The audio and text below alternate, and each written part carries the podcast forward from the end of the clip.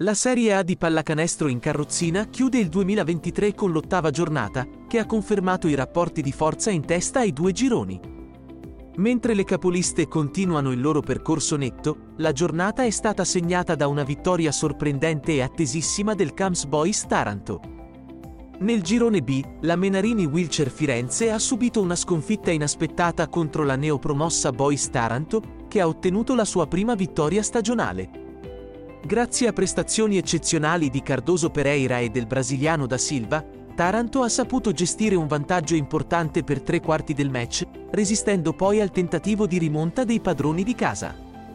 Nel finale, due liberi decisivi di Da Silva e un canestro di Cardoso Pereira hanno fissato il punteggio su un emozionante 58 a 57 per i pugliesi. La Dinamo Lab Banco di Sardegna ha proseguito il suo cammino vincente, battendo il PDM Treviso con un perentorio 75 a 39. La squadra sarda ha chiuso l'anno in testa alla classifica, grazie anche a una doppia doppia di Ghione e a una prestazione da 20 punti dell'argentino Esteche. Nel girone A, l'Unipolsai Briantea 84 Cantù ha confermato la propria leadership, superando il GSD Porto Torres 68 a 34.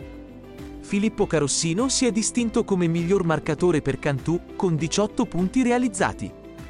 A seguire la Briantea, il Santo Stefano Cos Group ha ottenuto un'importante vittoria esterna sulla farmacia Pellicanò, 82 a 52, con una difesa aggressiva e un attacco efficace guidato dai 25 punti di Bezzeti.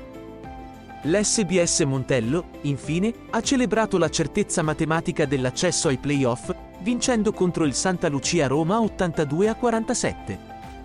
La prestazione di spicco è stata quella dell'argentino Gabas, autore di 30 punti, supportato dai 12 punti di Miceli.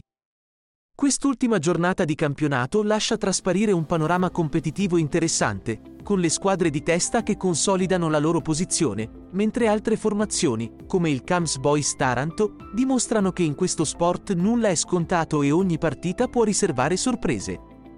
Con la pausa invernale, le squadre avranno tempo per riflettere e prepararsi per la seconda fase del torneo, dove il cammino verso i playoff si preannuncia ricco di sfide avvincenti.